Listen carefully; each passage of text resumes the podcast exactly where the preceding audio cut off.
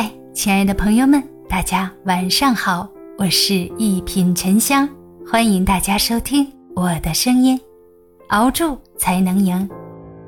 人生下半场，熬是常态。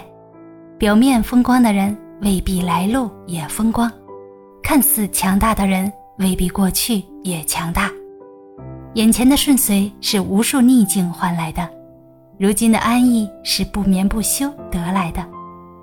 我们生来普通，我们没有背景，靠的是啥？还不是自己坚韧不摧的努力，还不是自己誓不罢休的个性。人这一生，谁都一样，我们都有自己的难言苦，我们都有自己的心里累。有时候不说，不是因为没有委屈，而是不想多言，毕竟谁也不能代替谁。别人看到的是你站在顶峰的风光，却看不见你一路攀爬，磨破了多少双鞋，长了多少血泡。谁也不会关心过程，别人只在乎结果。不知道从什么时候开始，我们变得隐忍不说。也许是从发现了这个世界，我们只能靠自己，没有人能把我们代替。路需要你自己慢慢走。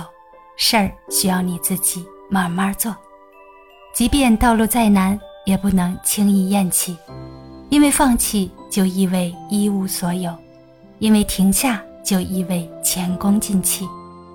唯有坚持走下去，撑住了，我们的未来才有更多可能。这个世界就是这么残酷，要不那么多人都在起跑线上，上天凭啥独独把你眷顾？如若没有上天赐予的智慧和能力，唯有你比别人更加勤奋才行。人生就是苦熬的过程，每一天的经历都是我们人生最重要的转折。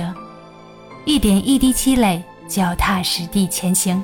即便我们无法做到超越他人，成为强者，最起码我们不会在垂暮之年因为年轻碌碌无为而悔恨。问心无愧。不虚此生。大家好，我是一品沉香，咱们下期见。